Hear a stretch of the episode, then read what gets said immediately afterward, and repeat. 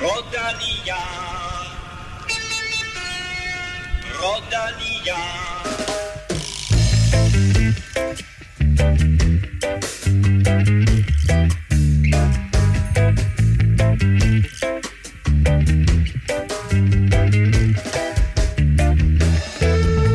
Årets første monument er kørt, og skal vi ikke bare konstatere, årets udgave af Milano Sanremo blev fabelagtig. Det taler vi meget mere om lige om lidt, ligesom vi skal omkring Katalonien rundt, og naturligvis kigge frem mod de første to store brostensløb på kalenderen E3 Saxo Bank Classic og Rent Wevelgem. Og med det, velkommen til ikke en, men hele to eksperter. Kim Plesner og Stefan Djurhus. Endelig kunne I være her begge to. Rart, at I havde tid til at, øh, at være her. Jamen, der har jo været både, både det ene og det andet, og jeg kunne blive ved. Ja, præcis. vi, har, øh, vi har masser øh, af øh, gode ting i dagens podcast. Blandt andet så er der jo i dag 100 dage til Tour de France-starten i Danmark. Jeg har været til øh, åbningsceremoni, kan man godt kalde det, i dag på Københavns øh, Rådhus, og der blev den her, det her ur, der skal tælle ned mm. til turstarten, det blev også øh, sådan, hvad hedder det, offentliggjort, der var sådan et, et klæde, der skulle hives af. Øh, ved hvor lang tid det er til, til turstarten? 100 dage, tænker jeg. Ja, det er, ja, nu er der faktisk 99 procent eller andet, fordi det er sådan, vi optager. Så det er ikke bare dage, den tæller? Den tæller nemlig også timer og minutter. Nå. Og øh, der lagde jeg mærke til, at den blev, øh, altså øh, den her, hvad hedder sådan noget, når man, reveal, hvad hedder det på dansk? Sådan, den- Afsløret? Den blev afsløret, den blev afsløret. øh, Hvad hedder den på Hvad hedder dansk? den på Altså, dansk? ja. Jamen, det er, International. ja, men det er fordi, vi er Welcome to Well Rope podcast. Um, mit navn er Greg. Uh, der var, den blev offentliggjort, eller øh, afsløret kl. 16.05, og der stod nedtælling på 1.55. Og det vil sige, hvis man så lagde 1.55 til 16.05, så vil det sige turstart kl. 18. Og der tænkte jeg sådan, det var lidt mærkeligt. Øh, Så jeg spurgte lidt rundt, og øh, så var der sådan noget med, at der åbenbart skal trækkes en time fra på grund af sommertid. Og så var der nogen, der sagde, at det er mellem 16 og 17. Fordi jeg synes jo, vi har hørt det her med, at det er klokken 16, der er mm-hmm. turstart. Jeg fandt så ud af, at den officielle turstart er klokken 16.40. Så det er altså der, hvor den første rytter øh, Det er breaking kører, news. kører afsted. Så det er lidt, Det det er øh, det er lidt, lidt breaking news her. Men Øh, med, at med de matematiske egenskaber, vi tre besidder til sammen, der skal man måske lige... Det med forbehold. Ej, jeg vil sige, at, at det er godt, jeg har dig. Ikke? Du, du, du holder lidt Altså, mig i øh, kort snor, hvad angår Du kan faktisk køre den som quiz, og så, øh, så se, hvad der sker. ja. Nå, øh, lidt senere kan du faktisk høre turboss Christian Prydom sætte ord på, hvad der fascinerer ham ved Danmark og ved ruten. Og så skal du også høre et interview med Jørgen Let, der i dag får tildelt en meget fin hæder. Vi skal naturligvis quizze og har uddelt en kop til en af alle jer dejlige mennesker, der støtter på tier.dk. Uden jer, ingen podcast. Tak til alle jer, der har været med i lang tid. Og velkommen til Jornholm og Frederik, der er de nye støtter, som er kommet til siden sidst. Og er du ikke med på vognen endnu, jamen hvad som er at komme det, det er billigt, eller faktisk så bestemmer du selv, hvor billigt det er. Du kan smide en femmer, en tiger, du bestemmer fuldstændig selv hver evig eneste uge. Mit navn er Claus Elming, du lytter til Velropa Podcast, præsenteret i samarbejde med HelloFresh og Zetland. Men vi åbner denne udsendelse med et dugt frisk resultat, nemlig tredje etape af Katalonien rundt. Der var sådan den første rigtige bjergetape. 161 km fra Perpignan til La Molina med tre kategori 1 stigninger og så små 3500 højdemeter undervejs. Øh, Jeg har været til Tour de France pressemøde på Rådhuset, hvis jeg ikke har fået nævnt det. øhm, så jeg har ikke set etappen. Hvordan gik det? Det gik godt. Fedt. Især, især for Ben O'Connor. Ja. Ej, Ben, det var ben jo en, øh. Ja. Ja, det var jo øh, det kan man sige, relativt kort etape, øh, og, og det gik opad det meste af dagen, men det var nogle forholdsvis flade øh, bjerge, de, de kørte. Så man kan godt se, at da de endelig kom frem til, til det sidste bjerg, og det sådan, nu, nu skulle det ligesom afgøres, så var der ret mange angreb i en relativt stor gruppe. De har måske siddet mm. en, ja, de- de var måske nede på en, en 50-60 mand faktisk. En forholdsvis stor gruppe, de sad på, på det sidste bjerg, hvor de rykkede lidt på skift. Øh, og de blev hentet igen, og så var kom Ben O'Connor faktisk med et, et meget veltimet angreb, lige efter no, nogle andre angreb, så det var et, et, et rigtig mm. stærkt angreb. Han kørte også rigtig hurtigt, øh, og han får så opbygget et, et hul på de her, ja, han kommer op på 20-25 20-25 sekunder, sekunder, Øh, og og så, øh, så går hele møllen i gang igen, hvor de, hvor de rykker lidt og går i stå. Øh, Ja, så går det nedad til sidst. Det bliver han jo også hjulpet lidt af, at han, han, Ja. for han, så lidt, han så lidt slidt ud. Ja, på, vi fik, øh, øh, sidste. vi fik også et, øh, et angreb fra, fra Mathias Skelmose, mm. Vores, øh, vores, vores held der, der også øh, lige var en, en tur ud over øh, reglingen øh, her i, i går. Men, øh, men han fik også lige testet sig af, hvilket også var meget fint, men man kunne godt se, at, at sådan, der, der var lidt for meget vind på løjpen øh, mm. til sidst. Altså, det var ikke så nemt at køre væk. Øh, men Ben O'Connor, han, han var altså den eneste, der var i stand til at, at, at holde dem stangen, da han først fik øh, et lille hug. Ben O'Connor vandt foran Juan Ayuso og med Nairo Quintana på tredje pladsen. Som du siger, Mathias Skelmose forsøgt sig. Vi har andre danskere med. Øh, hvordan er det gået for dem, Stefan? Jamen, det er jo ikke øh, gået helt så godt. Øh, vi har jo en del øh, bjergrytter med øh, hos øh, især Uno X, har jo hele bjergkæden med faktisk, hvor vi blandt andet har øh, Jakob Hinskavl, vi har Anton Charmik, og vi har Jonas Gregor. Øh, men det, øh, jeg skrev lidt med, med Jakob Hinskavl inden der faktisk, øh, og han sagde også, at, at, at de håbede selvfølgelig på at køre deres chance, men, men de regnede måske lidt med, at det var Anton Charming eller øh, Tobias øh, Johannessen, som jo den, vores, øh, den, den norske bjergrytter, der vandt øh, Ungdoms Tour de France øh, sidste år. Og det er også ham, der, der ligger bedst til nu. Øh, så jeg tror, at, at de skulle lige sætte an i dag. Det har været en vigtig dag, og der viser han sig bare at være den bedste. Og så er det altså nu, at de, de lægger lidt om til at, at køre for ham. Vi taler meget mere Katalonien rundt lidt senere, hvor du også får stilling, men først der skal vi til en helt anden stilling, for nu skal vi quizze. Og øh, det er jo således, så, altså jeg har været med sådan, fordi, mm. lidt, lidt i quizzen, fordi I to I jo har skiftet til ikke at være her, så jeg har faktisk fået to point, det er jeg meget stolt af. øh, men Kim fører, og øh, Stefan har også to point, øh, og dermed så har du serveret, når vi kommer til det lidt senere. Vi skal øh, tale Vuelta, øh, Vuelta. vi skal tale Volta og Catalunya her i quizzen, og øh, det er jo traditionelt et løb, som bliver vundet af spanier. Mm. Øh, rigtig, rigtig mange år har der faktisk været spanier på alle tre pladser på podiet. Men de sidste to år har der ikke været nogen spanier på podiet. Til gengæld har fire andre nationer været repræsenteret. Nu skal jeg lige tælle om det faktisk var tre eller fire. Lige to skår. en, to, eh, tre nationer er det kun. Der er tre nationer, der har været repræsenteret. Ikke fire på podiet de sidste to år, men mm. altså ikke Spanien. Øh, der er et point for hver af de tre nationer, I kan. Yes. Mm-hmm. Jeg har sådan en time til at øh, få Ja. griffet lidt sige, noter hvis jeg har serveretten, så får jeg to hug, og Kim han får et. Nej, I får, I får sådan set mulighed for at lave tre point alle sammen. Så I skriver dem ned på et stykke papir. Okay, Så, Så serveretten er ikke noget. så ser serveretten ud jo. det er da fuldstændig ligegyldigt. Okay. er, er spørgsmålet forstået? Ja, det er den. Ja, ja. Så har jeg kun én ting til jer to, og til dig, der sidder og lytter med. Lad nu være med at google. He checks, he puts his arms aloft and he celebrates! Mate Moric, the unexpected Slovenian. Moric has done it. Bahrain Victorious has done it. That was a ride of massive panache. Den uventede slovener gjorde det. Matej Mohoric vandt et helt igennem forrygende Milano Sanremo. Løbet, der er på små 300 km, øh, hvor især afslutningen med de her to stigninger, Cipressa og Porto, er Moss CTV blev helt igennem spektakulær.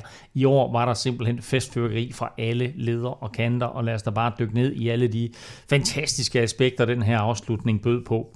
Øh, løbet begyndte traditionen tro med et øh, langt morgenudbrud, som måske nok holdt lidt længere end det plejer. De øh, blev først hentet på Poggio, men bag dem på Cipressa, der blev der for alvor øh, kørt stærkt, og der kom gang i den blandt øh, favoritterne. Det må man godt nok sige. Altså, øh, Jumbo Visma havde jo øh, meget dagen øh, taget øh, favoritrollen på og, og sat øh, Jos van Emden frem, som jo nærmest en mand øh, kørte, øh, førte hen til, til Cipressa-stigningen. Og man kunne godt se, tempoet det øgede meget der, og så når de først rammer Cipressa, så, øh, så er det altså øh, Tadej Pogacar, der går frem og siger, så er det altså nu, drenge, ikke? Og så kunne man godt se, at der var altså lagt i kakkeloven til noget, så øh, Jan Polan kan starte op med at tage en fuldstændig vanvittig føring, hvor han også rocker fra side til side og okser. Øh, og Jeg man kan- lide den måde der, som Pogacar var henne ved Polank og sige, fordi Polank har ved at falde lidt tilbage, Ja, og så siger Pogacar til ham, hey, du er ikke færdig, Du er ikke Mark. færdig. der var dårligt kommet i gang der, ikke? Men øh, jeg vil sige, han, han kørte faktisk ret stærkt, når man tænker på, hvor færdig han egentlig så ud, ikke? Så, ja. så han fik virkelig øh, vredet karkluden der, og, og det var fedt, øh, fordi at øh, da han er ved at være færdig, der kan man se, der kommer øh, Davide Formulo frem, og, og man kan altså også godt se, at han skal også tænder. Øh, altså, så kan man sige, det, det er jo ikke tidligt, fordi at vi er jo i den absolute finale og, og tilbagelagt øh, 280 km, men, øh, men der blev med med gået til stålet, og man kunne bare se, hvordan feltet bare blev strukket ud, og det var, det var jo helt vildt, så mange øh, der, blev, der blev sat. Øh, og der skulle ikke meget til, altså den, der, der blev, den blev strukket rigtig langt ud. Øh, så da de kommer hen over Cipressa-stigningen, der, øh, der er der jo sådan for alvor, altså der er alle sprinterne jo allerede blevet sat, og det er jo lidt uhørt øh, i, eller uhørt, øh, men altså det, det sker meget, meget sjældent, at allerede efter Cipressa, at de er allerede kørt bagud. Altså, ja, det er i hvert fald sjældent, at de så ikke kommer, at de har sat så tilpas meget, at de ikke kommer op igen. Ja. Det kan de jo godt gøre, de kan lige tage lidt, ikke? og så ja. kommer de lidt op Men igen. Men der blev ikke, øh, de, de, de, de holdt altså på ja. øh, efter Cipressa, og det var også det vigtigste, det er jo, at, mm. at, at de ikke, det ikke bare handler om at, at sætte en mand frem, og så har du ikke noget svar bagefter, så kan sprinterne komme op igen, ikke? Øh, men øh, men der, der var de altså meget indstillet på, at den her, den skulle altså køres hele vejen hen, øh, hen til Poggio det voldsomme tempo øh, og, og den her voldsomme forsering i det hele taget af UE, og til dels også Jumbo Visma, den betød mandefald, som du siger, Stefan. Der sad faktisk kun 26 mand tilbage, øh, da favoritgruppen de kørte ind på Poggio. Men der sad altså hele tre danskere. Ja, og ikke mindst så sad der jo de rigtige tre danskere, kan man sige, hvis man, hvis man sad der og spekulerede i vinderchancer. Øh, hvad hedder det? Ja, jeg synes, du er lidt tavlig mod kort nu, men... Øh... Ja, altså, som ikke var med. øh, Valgren og, og Mads P. og, og Søren Krav, ja. øh, som jo hver på deres måde egentlig har en, en, en okay chance for at vinde sådan et løb på den måde, som det havde udviklet sig indtil da. Øh, Søren Krav kommer vi nok lidt tilbage til på, på, på, det næste, på det næste bjerg, men, øh, men det, var en, øh, det var helt klart sådan en dansk drømmesituation, hvor man, hvor man måske jeg tænker, de fleste nok sad og tænkte, okay, Mads P., han har den der gode form, han sidder og skulle slet ikke være med. Nej, nej, og, og, og kommer ind her og, og siger, okay, hvis han holder på, så, så kan den sgu godt gå hen, og, mm. og så, så var det i virkeligheden måske en anden dansker, der var tættest på at, at lave det helt store nummer. Mm. De, de, de så godt ud alle tre. Uh, vi kommer selvfølgelig tilbage til, som du siger, til, til Søren Krav og også til hvor de, de, de tre danskere der. Uh, jeg havde en forventning om, at Tadej Pogacar ville vinde det hele. Øh, eller, eller kan vi sige, vinde det her løb også. Mm. Han har ikke tabt noget løb endnu i år, men her der lykkedes det ham altså ikke at vinde. Øh, men han angreb flere gange øh, op af Poggio. Øh, men han kunne ikke rigtig få det der afgørende hul. Nej, altså, øh, det, han får jo, da de kommer ind på Poggio, så får han også en lille, et, et lille afsæt fra, øh, fra den, den jo øh, ni-dobbelte etapevinder, øh, Diego Ulisi, som også har noget af et kick øh, ja. til at sende ham afsted. Og når du siger etapevinder, så er det i Giro d'Italia. Giro d'Italia, ja. ja. Øh, der, øh, altså, der kommer han jo ind, og, og måske, øh, kan man sige, jeg synes, at han laver en fejl her, eller det gør han jo helt klart. Han, øh, de kommer ind på Porto, kører det første lille stykke, og så, øh, så da han angriber, det første, han rammer fronten, at han finder ud af, at, øh, at det, er faktisk, det, det er faktisk modvindstykket. Det eneste modvindstykke, der er på Porto, det er lige starten. Man kommer ind på den, så drejer man lige til højre og kører faktisk tilbage af mod, hvor man er kommet fra. Og det var i modvind, fordi der er medvind hele dagen.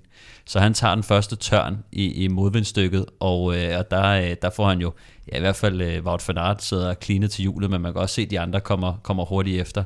Så, så den var sådan en, en rimelig stor brøler øh, at, at lave for ham. Jeg vil så også sige, når man har kørt så langt, og man er så presset, øh, så tænker man bare ikke klart. Og øh, det, jeg, tror, det, jeg tror, det er det, som gør, at og så måske det er svært at mærke. Altså han, de kommer rundt i svinget, og så tænker han, nu er det nu og så kører han frem til fronten, og så først da han sidder der, tror jeg, han tænker, ups, mm. øh, men nu bliver jeg nødt til at, nu, nu, nu prøver jeg bare. Ja, han var også så ivrig, ikke? Altså, han, var meget han, næsten været for, han vidste jo ja. godt, altså, og plus han lige har offret de her tre holdkammerater, og, og, ja. og, så han kunne næsten ikke vente med at komme i gang. Timing er der. Altså, ja, ja. Øh, hvis Diego Lise han er færdig, så er spørgsmålet, enten så falder tempoet, eller også så er det, altså så nu er det nu, eller så, så falder tempoet, og så får folk lige lidt, lidt mere luft, ikke? og det skulle de jo netop ikke have. De skulle jo holde Øh, de skulle holde det der løb i, i et kvælertag fra Cipressa og hele vejen til, til, til målstregen. Ikke? Så, så på den måde var det, var det, det måske lidt det rigtige, men, men eller sådan, han kunne nok ikke have gjort det så meget anderledes, men jeg havde nok, jeg havde nok taget satset og ventet, men, men altså med, med de kilometer i benene, øh, og så træt man er, så, så kan det også være lidt svært at tage den, øh, den helt rigtige beslutning. Jeg så også, øh, han udtalte efterfølgende på Gatscher, præcis som du siger, at det var først, da han kommer frem, da han opdager, at der er modvind, mm. og så siger han, at da han laver det fremstød, øh, der ved han godt, at nu er løbet tabt. Fordi der brænder du ikke bare en, der brænder du to eller tre tændstikker, fordi det er ind i modvinden. Og der var han klar over, i et løb som Milano Sanremo, der kommer du ikke tilbage fra sådan en fejl. Ej, altså, jeg vil sige, han var, han var sgu tæt på, ikke? Fordi øh, efter mm. han lige prøver der, og han så sætter han sig ned, og så tager han lige bestik af situationen, så ved han godt, at så, så ventede de lige, til de kom over igen, mm. øh, til de drejer rundt. Og så prøver han jo igen, mm. og, og han prøver ikke bare en gang, altså han prøver jo fire gange i, i alt på, på den her knap 4 km stigning. Ikke? Øh, det, det, er jo, det er jo ret vanvittigt, og, og hver eneste, eneste gang han kørte, så, så var det også Wout van Aert, der, der, der sad i hjulet på ham. Så mm.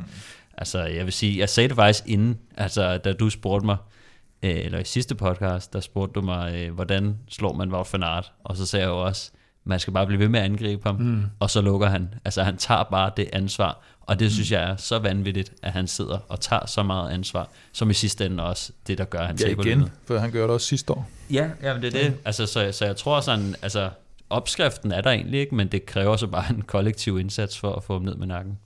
Lige om lidt, der skal vi tale øh, vild nedkørsel, men der kom jo faktisk et styrt i et hårnålesving på vej opad, Porto.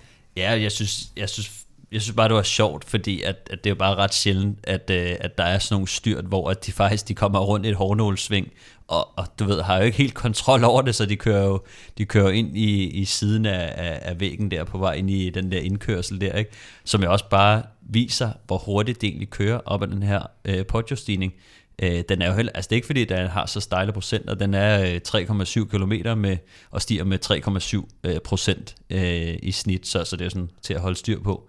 Men øh, de kører jo mellem, øh, mellem 35 og 38 km i timen. Øh, okay. det, er jo, det er jo altså gennemsnitsfart, Ja, er så, så man kan sige, de har højere fart nogle steder, men hvis man tænker dem, de De fleste... har fleste... aldrig kørt 35 km i timen. Ja, og dengang op ad Strandvejen, hvor vi skulle op til, til tanken i Skods... Nej, hvad var det? Klampenborg, eller hvor var det? Der, Ja, ikke, ja, der er ikke lå en tank. De Ja. fleste, der giver den gas hjem ad Strandvejen, de ligger der omkring. Ikke? Ja. Øh, her der kører de så bare øh, op ad Op ad Poggio. Noget, der er stejler en, en Efter, efter 270 km.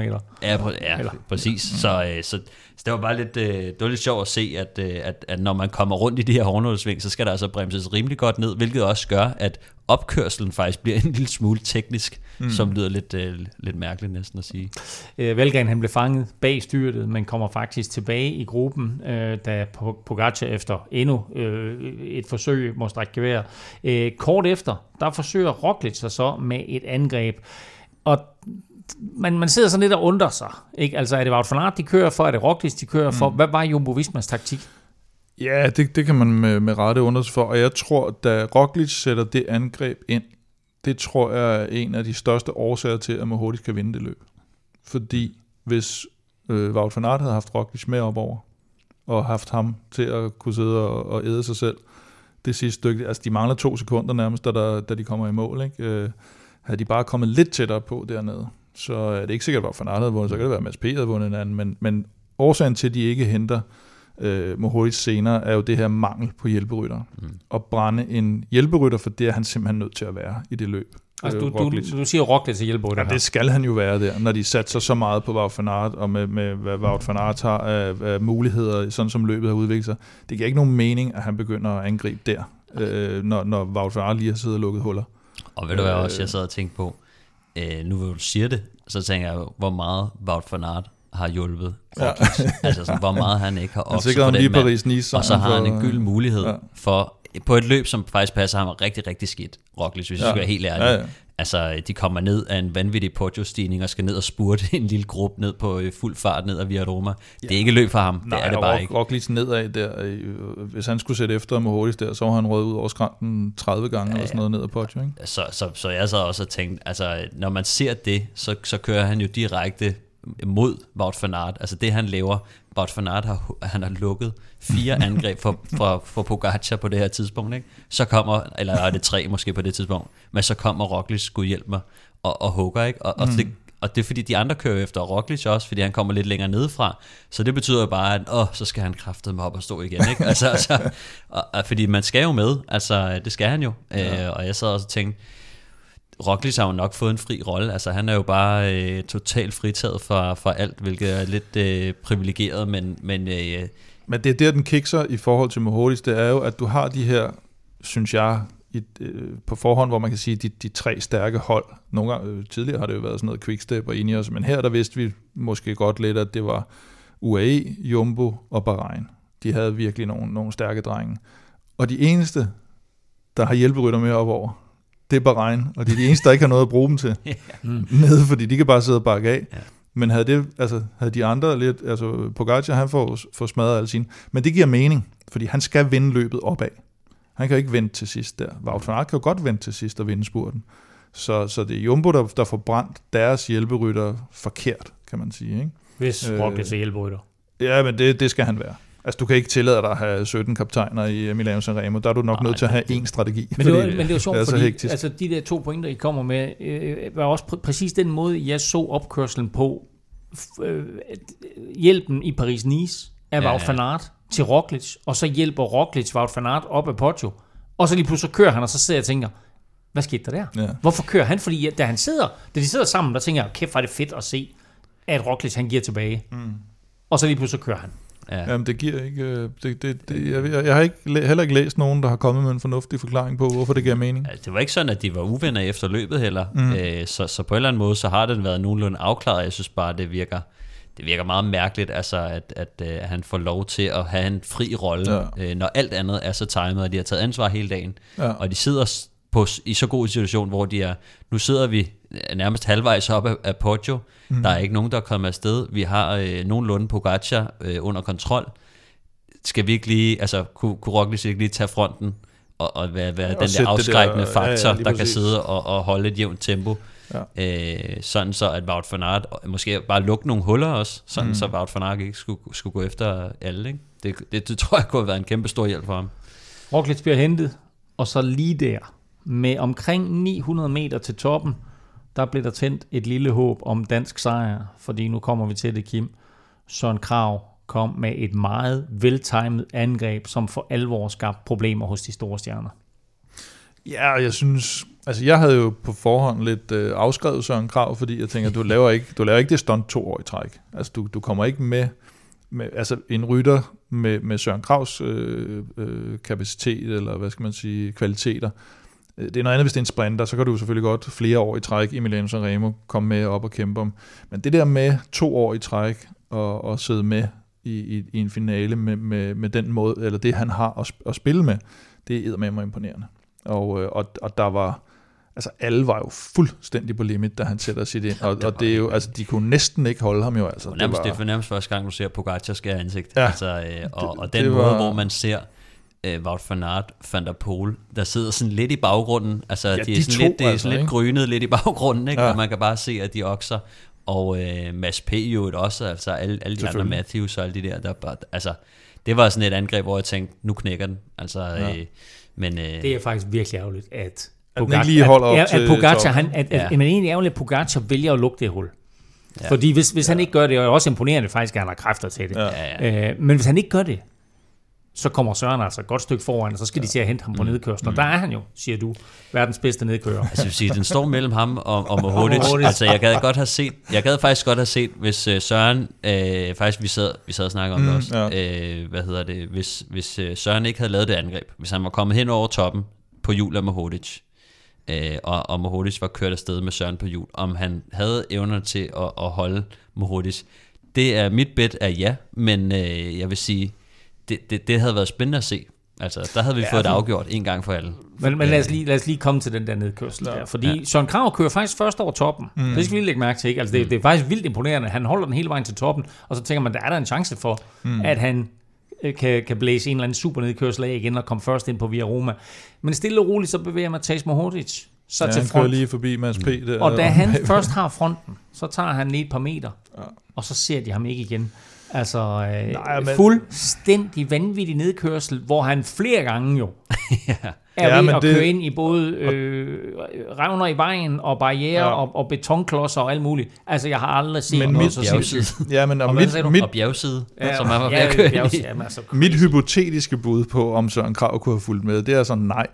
Fordi, og, og det er simpelthen fordi, at, at Mohodic kører jo over evne, og han kører øh, alt for sindssygt. Altså det er jo også, mm. altså det er jo under, han ikke styrter. Han kører jo for satset, men han redder den alligevel øh, mirakuløst. Han skulle have styrtet to gange. Altså, man sige, øh, UCI har gjort så meget med at fjerne alle mulige ting, man ikke må i cykelsporten, fordi det er sådan, at det er for farligt at sende et dårligt signal til unge mennesker. Det der, det var ikke noget godt signal at sende til unge Nej, mennesker. fordi og, og noget, andet, vi, noget andet, vi talte om, det var, også, det, var jo ikke en, det var ikke en flot nedkørsel, som den Søren Krav lavede i, var det Paris-Nice, og, og som øh, Bonifacio lavede i øh, Milano Sanremo for nogle år siden, hvor han tog den der, hvor kameraet kørte foran, og hvor han lå sådan helt nede i svingene. Ikke?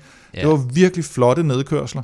Øh, man har set Alaphilippe lave nogle af dem i Tour de France. Det her, det var jo, altså, det var bare en vanvittig oversatset nedkørsel, med evner selvfølgelig. Altså, Ja. han er jo vanvittig god nedkør, men han tog den jo for langt, og det Ja. var også ved at gå galt. Men i det, han redder den, så vinder han. Han, Og- styr, han styrte ikke Kim, så han tog den ikke for Nej, langt. lige præcis. Ej, han tog den. det, det sjove er jo også, altså i hele, i hele den der historie, at han har jo øh, inden og undervejs sagt til de andre, I skal ikke følge efter mig på Poggio, Ja, ja, jeg kommer til at satse det hele, I kommer ikke til at følge med. Øh, og alle, altså alle de andre favoritter, nu ved jeg ikke, om han var forbi samtlige, men øh, han har i hvert fald kørt rundt og sagt det i feltet, ikke? at Ja. ja. I skal ikke prøve, øh, fordi at, øh, ja, altså, det bliver crazy. Og det gør jo også bare, at når de så rammer den der nedstigning, jeg tror faktisk, det, er- det er Pogacar, der sidder i fronten, da han Ja, kører er forbi. Og, øh, og Pogacar har jo også efterfølgende sagt, at altså, jeg, jeg, han havde sagt det, og øh, nej, jeg, altså, det, det Nej, kunne er jeg ikke og, og du ved, han, han, han, han turer ikke, eller hvad man siger. Nej. Jeg altså. genså nedkørslen i dag, mm. og Pogacar ligger toer, Mm. men vælger simpelthen at trække på bremserne og lægger sig ned i sådan en 3. 4. 5. position. Ja. Han trådte ikke på bremsen, gjorde han det? Han trådte simpelthen Han, på han, trådte på han trådte ikke på bremsen. Han, han trak bremsen. Træk bremsen. Øh, altså, der, der, jeg, jeg sad og kiggede på det og tænkte, okay, det er vildt alligevel. Han turde simpelthen ikke øh, køre, køre med Mohoric. Øh, Jeg kan godt forstå det, men øh, altså, Ja, ja, det, jeg tror, kan øh, sammen forstå det. men, men det er vanvittigt at tænke på en mand som Pogacar, som jo faktisk, hvis man ser i, i Strade Bianche, der laver han sit afgørende, øh, mm. eller kan man sige, hullet skaber han selv på en, en grus nedkørsel, Ja, ikke nogen som også viser, at, at han faktisk er en rigtig dygtig øh, mm. nedkører og, og tekniker i hele taget.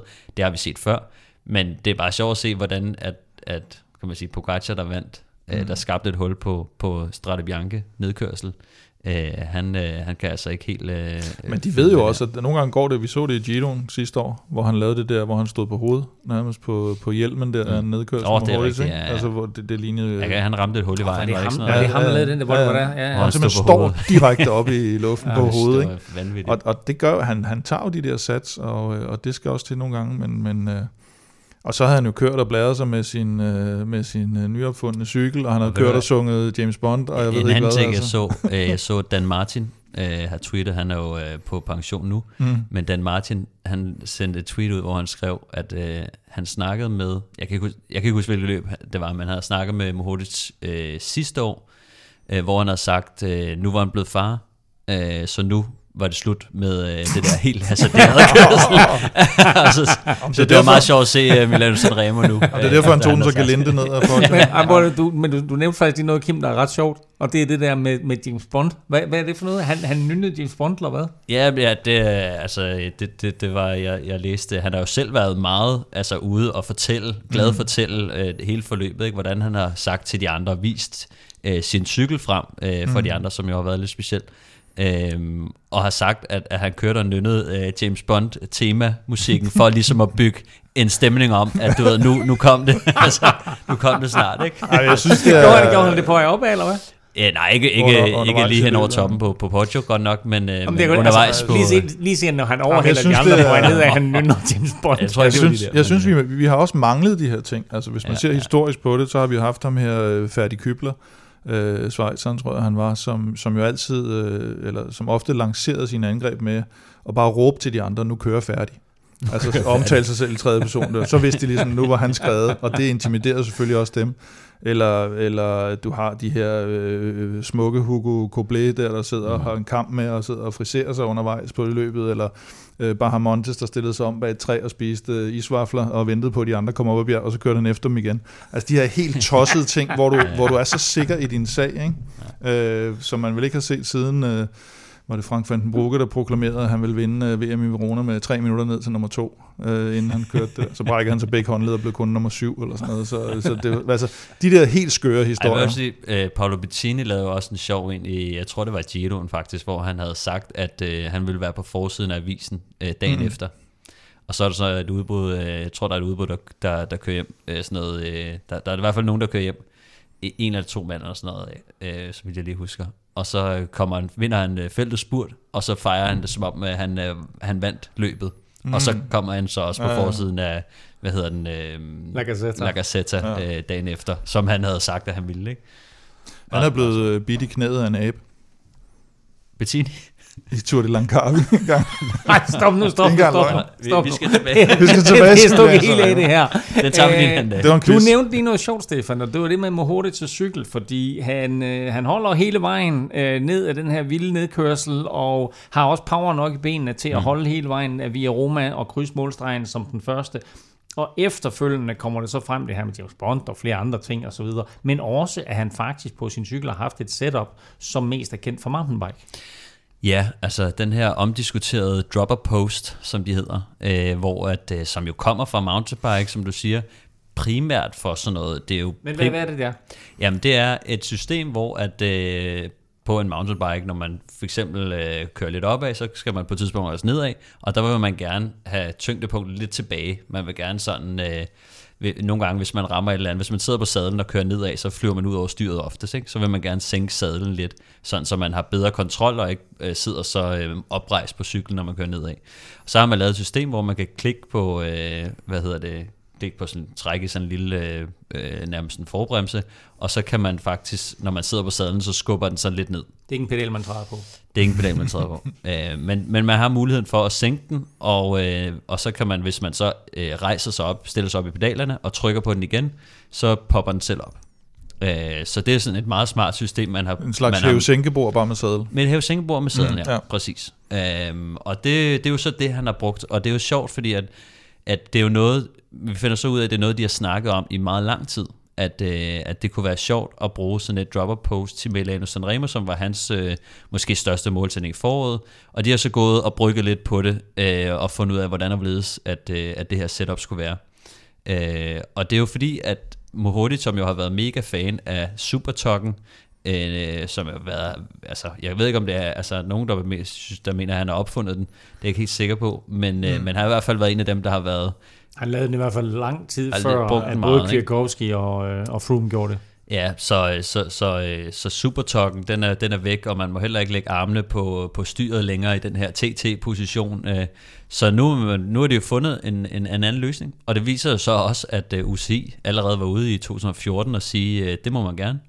Øh, så, øh, så det er jo det er jo sjovt, at, at de så tager den i brug. Og han er jo så gået, kørt og blæret sig med sin cykel hele dagen også, ikke? Vel, og, velvidende, at nu bruger han den i dag, og, og hvis, altså på en eller anden måde, øh, hvis det virker, eller, øh, eller i hvert fald afslører, at hov, det kan man altså godt bruge, og nogle andre, der begynder at tænke på, på dropper post øh, i forhold til cykelløb, hvor man måske slutter med nedkørsel. Det er jo ikke, mm. altså, det er jo ikke altid så brugbart, fordi at jeg sad også og tænkte, altså det, det er et svært regnstykke. Jeg har alligevel prøvet sådan at, at lige lave et hurtigt overblik over, hvad man skal gøre op, fordi at, at øhm, der er jo selvfølgelig noget med, at, at, at når man, han sænker jo sin krop en lille smule, øh, men for at han kan, for at man kan få gavn af, at, at man fylder lidt mindre i vinden, så kræver det kommer an på, øh, på vindforhold, den fart, man kører, øh, så, øh, så er det noget med tid i positionen. Ikke? Altså, han kan jo ikke gøre det hele vejen ned, så, så det er kun nogen, på nogle straights, han kan, han kan sænke sig. Ikke? Så det er, ikke, det er ikke så meget øh, af tiden, han kan gøre det. Så øh, de her dropper posts, øh, det, der, der skal jo være sådan en lille system på. Øh, det, det vejer jo noget, så det, det vejer omkring en 150 gram eller sådan noget. Ikke? Det betyder også noget i forhold til, hvis man nu hvis man nu øh, hedder Pogacar, og man skal køre et eller andet vanvittigt bjergetap, så kan det godt være, at 150 gram måske er for meget i forhold til den gevinst, man eventuelt kunne få. Øhm, og så er der også det med, at øh, Mohodis plejer at køre på sin aerocykel, men, øh, men der passer det ikke, fordi det er et aflangt sadelpind. Så de har, han er jo blevet nødt til at køre på sin kan man sige, almindelige cykel, for at have den runde øh, sadelpind, hvilket også tager nogle, kan man sige, noget aerodynamik fra ham. Så det er sådan et ret kompliceret regnestykke, man skal have til at gå op, men de har så åbenbart vurderet, at, at øh, det, det, det vil de gerne prøve for, for, for at give ham en, en lille fordel på, på nogle af de der straights, hvor han jo så også satser hele butikken, og når man har, som han selv også har været inde på, øh, han har bedre tyngdepunkt, som når han skal, skal dreje og bremse, øh, så, får han, øh, så, altså, så, så kan han bremse lidt senere, øh, og han kan åbenbart også, øh, altså kan man sige, ved at han kan, han kan sidde i en lavere position, øh, kommer han får en bedre tyngdepunkt til at, til at dreje også. Øh, så der er nogle, nogle køretekniske fordele i det også. Øh, så det bliver spændende at se, øh, synes jeg i hvert fald, om, øh, om, om han ligesom har opfundet noget. Øh, jeg, jeg har prøvet som, sådan som UCI kan forbyde. så usikker forbyde. Jeg synes faktisk, det er mærkeligt, at, at de er så okay med det. Øh, Ja, I forhold til alt muligt andet. i forhold til alt muligt andet, ikke? Men, men Supertokken, øh, det var sådan noget med, nogle af de udregninger, jeg lavede, det er selvfølgelig sådan en cirka tal, men der er blevet vurderet, at Supertokken modsat normalt, bare sådan normalt at sidde lidt aerodynamisk på cyklen, at det kan give på en 10 km nedkørsel øh, cirka 30 sekunder. Hvilket også er ret meget. Altså, og, og specielt når man tænker på, det er en kort nedkørsel i Milano Sanremo, men han vinder med to sekunder. altså sådan, mm. det er meget muligt, at det har givet ham faktisk lige nøjagtigt to sekunder, øh, de to sekunder, som han skulle mm. bruge. Ikke? Så, så en fantastisk sige, su- historie. Super, altså. Ja, fantastisk. Øh, altså man kan sige, Supertokken er jo selvfølgelig blevet fjernet, fordi den er farlig.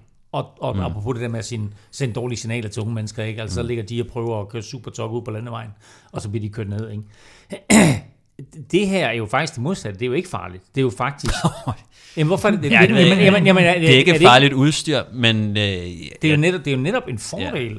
At det er sådan, at Ja. hvis du får bedre balance, mm. så er vi ikke, du, du var selv lidt inde på det, Ja, er ja. vi ikke mere ude i, at i stedet for at forbyde det, så kommer vi til at se flere ryttere bruge det, for eksempel i Giro d'Italia, for eksempel i Tour de France. Jo, altså lidt som, som jeg var lidt inde på, altså så, så er det sådan lidt, øh, nu kan man sige, hvis du skal have fordelen af at køre nedad, så skal du også lidt opad.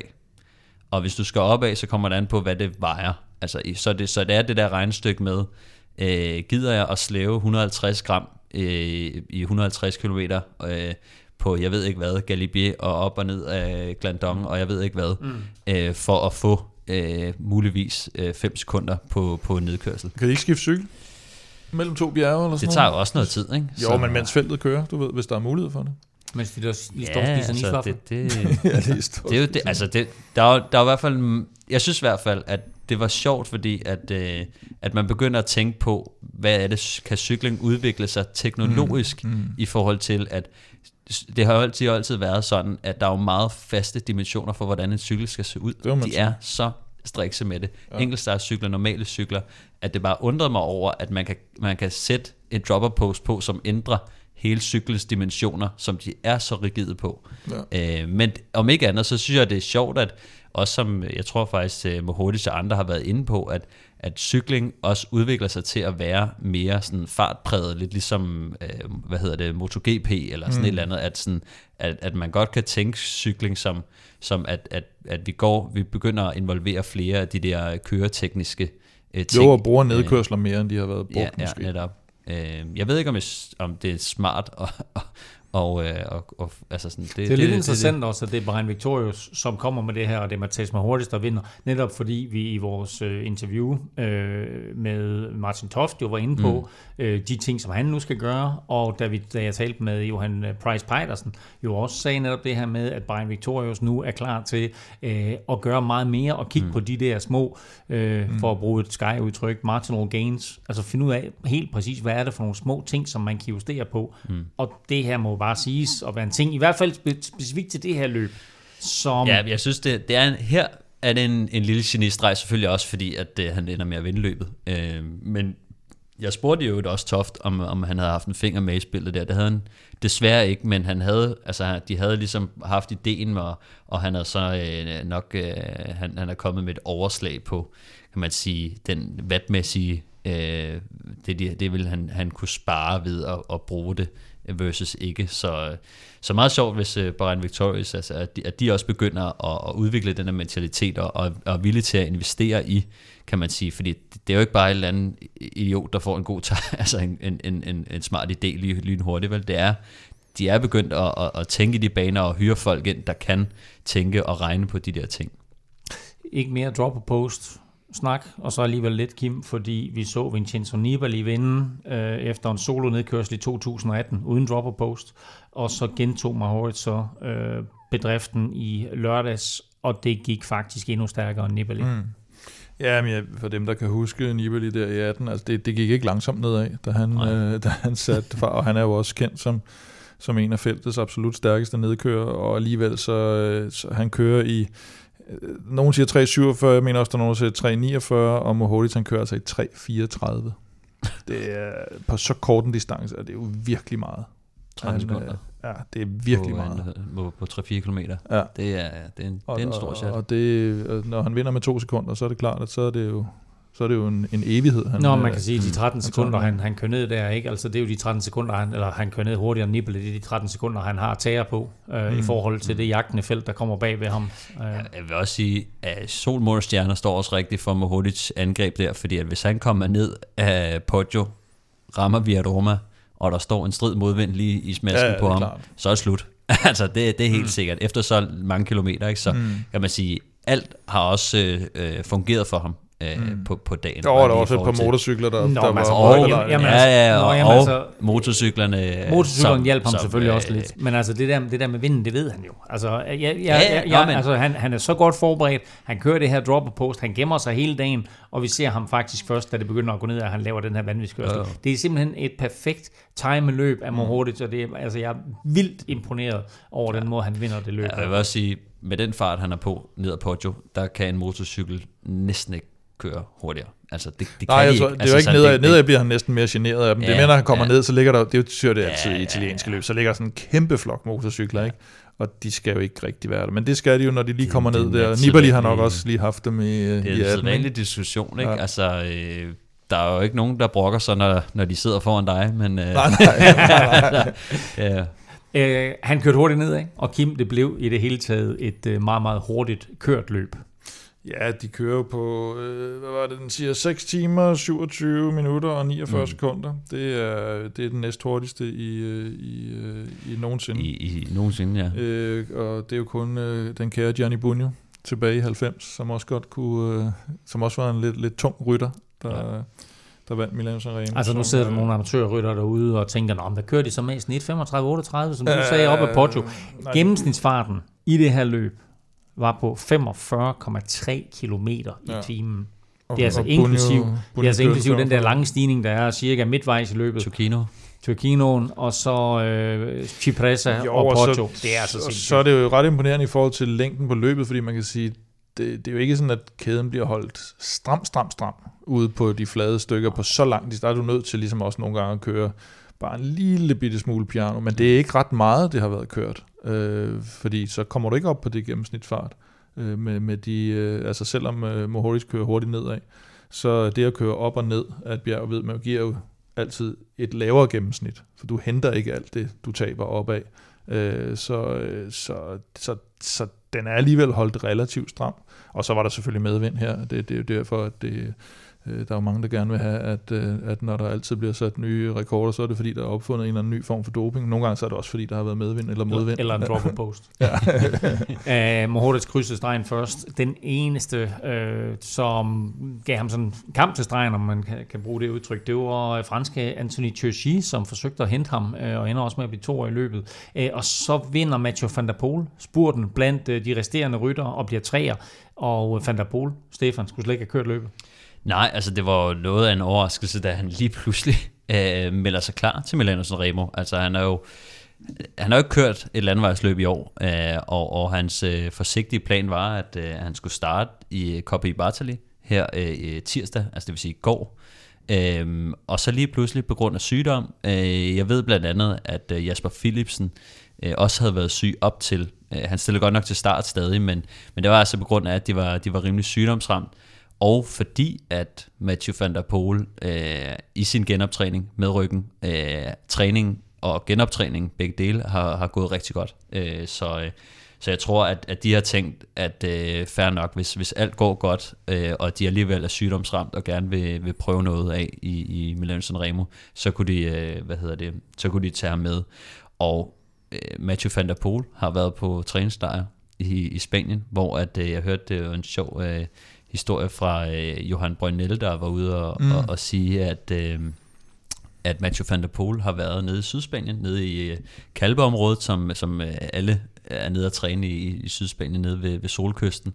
Der har Mathieu van der Poel været nede og bo på gode gamle Alexander Kolobnevs hotel, mm. øh, hvor han har sådan nogle, øh, hvad hedder de, højdetelte, øh, hvor du kan, du kan simpelthen du kan sove i de der telte, og det har han så, øh, han har et hotel, hvor han har de der til rådighed.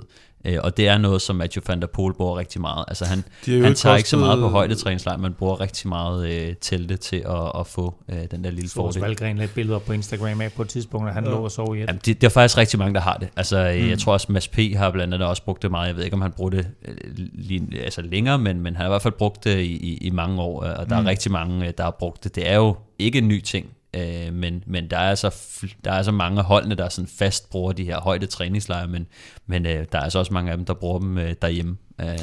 De kostede vist 50.000 euro, de højde til, har jeg hørt. Hvorhen? De kostede 50.000. De kostede, Kolobnev gav 50.000 euro for dem. Har du hørt det? Eller? Jeg fik dem overført på, øh, Nej. fra, fra Vinokurov. Nej, du kører den der gamle. det var det, han brugte penge til. Så investerede han i højdetelt og hotel. Hvornår var det, det var? Det var okay. øh, der, det er der, der, skal man lige ind i historikken for at forstå ja. den, men, ja, men, det var en men god, god, god joke, Kim. Øh, Kim, lige en hurtig kommentar om Anthony Tichy. Ja, han er bare en vanvittig god rytter. Altså, jeg, jeg havde han kørt på et... Øh, ikke, man kan sige, fordi uh, Total Energy, de er jo egentlig blevet et meget godt hold, nu kan man sige. Ikke? De kørte jo faktisk for Peter Sagan her, der så får mekaniske mm. problemer. Uh, det har vi slet ikke talt om lige, lige før lige finalen. Ikke? Eller var det lige før Porto? Det ja, en, det var, en af de to stigninger. Det er i hvert fald på det absolut dårligste det var, tidspunkt. Det var lige, hele, ind, det var lige ind til Placer, men, ja. men der blev altså kørt som død og helvede, ja. ikke? Så, så der var han Han når lige at se uh, bagenden af, ja, ja. Af, af, det fortabte felt, ikke? og så kommer han ikke. Og så, uh, så har de jo faktisk, uh, faktisk et, et, et, en rigtig god plan B, som i virkeligheden måske burde have været deres plan A for, for, for mm. start, mm. ikke? som jo er den her helt fantastiske klassikerrytter, øh, som jo kan køre i næsten alle terræner, også på brostenene, vi talte om ham sidste år, også med den, det, det her bundniveau, han har, og ligger nærmest altid i top 10, og han er også hurtig, øh, og han er jo forbandet over, at han ikke når frem til, til Mohoric der, og, øh, og det, det bliver spændende at følge ham her i, øh, i den øh, brostens klassiker sæson, vi går i møde nu. Milano Sanremo, bliver altså vundet af Matej Mohoric, og det gør det foran franske Anthony Turchi, og så altså lidt overraskende med Mathieu van der Poel på tredjepladsen. Øh, Mads P. blev låst lidt i spurten og endte derfor som nummer 6. Det var en plads bedre end Søren Krav, der blev nummer 7, øh, som altså for andet år i træk øh, får sig en øh, top 10 placering, og så blev Michael Valgren nummer 25 øh, desværre også ramt af lidt øh, mekanisk uheld på nedkørslen fra Poggio, som, som kostede ham en topplacering super flot dag af danskerne og en meget, meget flot udgave af Milano Sanremo. Aftensmad. Stressende indkøb i ulvetimen. Ingen tid til et hjemmelavet måltid. Med Hello Fresh er oplevelsen anderledes. Du får enkle opskrifter og lækre retter, som hele middagsbordet elsker. Skræddersy din måltidskasse på hellofresh.dk for friskende enkelt. Vi er glade for, at Hello Fresh er med os som partner igen, og det kan du også være, for de har nemlig et særdeles godt tilbud til dig. Hello Fresh er måltidskasser med sund og varieret kost, masser af muligheder, og du kan prøve fire uger nu med en rabat på 725 kroner. Gå ind på hellofresh.dk og brug koden VELOROPA22. Vi optager lidt sent i dag, mm. Stefan, så øh, har du fået mad, eller skal du hjem og lave mad her sent, eller hvad står den på? Uh, jeg håber, der er nogen, der laver mad til mig uh. derhjemme. Oh, ja. Uh, men jeg får om onsdagen, uh, og jeg har set... Hvad, altså, man siger. For... Sådan er det, nogen kan godt lide at have det skemalagt. Ja. Uh, jeg skal hjem og have cremet perlekuskus.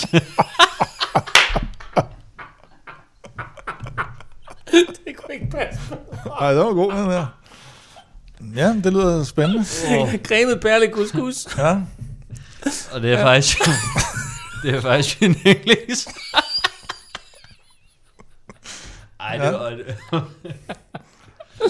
Åh, oh, det er dejligt. Prøv at høre. Ja. Cremet perle couscous, det er... Øh, hvad hedder det det? Cremet perle couscous? Det er det, ja. Okay. Det er, det, det er en af de retter, man kan få i den her uge med øh, Hello Fresh. Der er altså op til 15 retter at vælge imellem. Der er faktisk endnu flere, fordi der er sådan flere forskellige kategorier.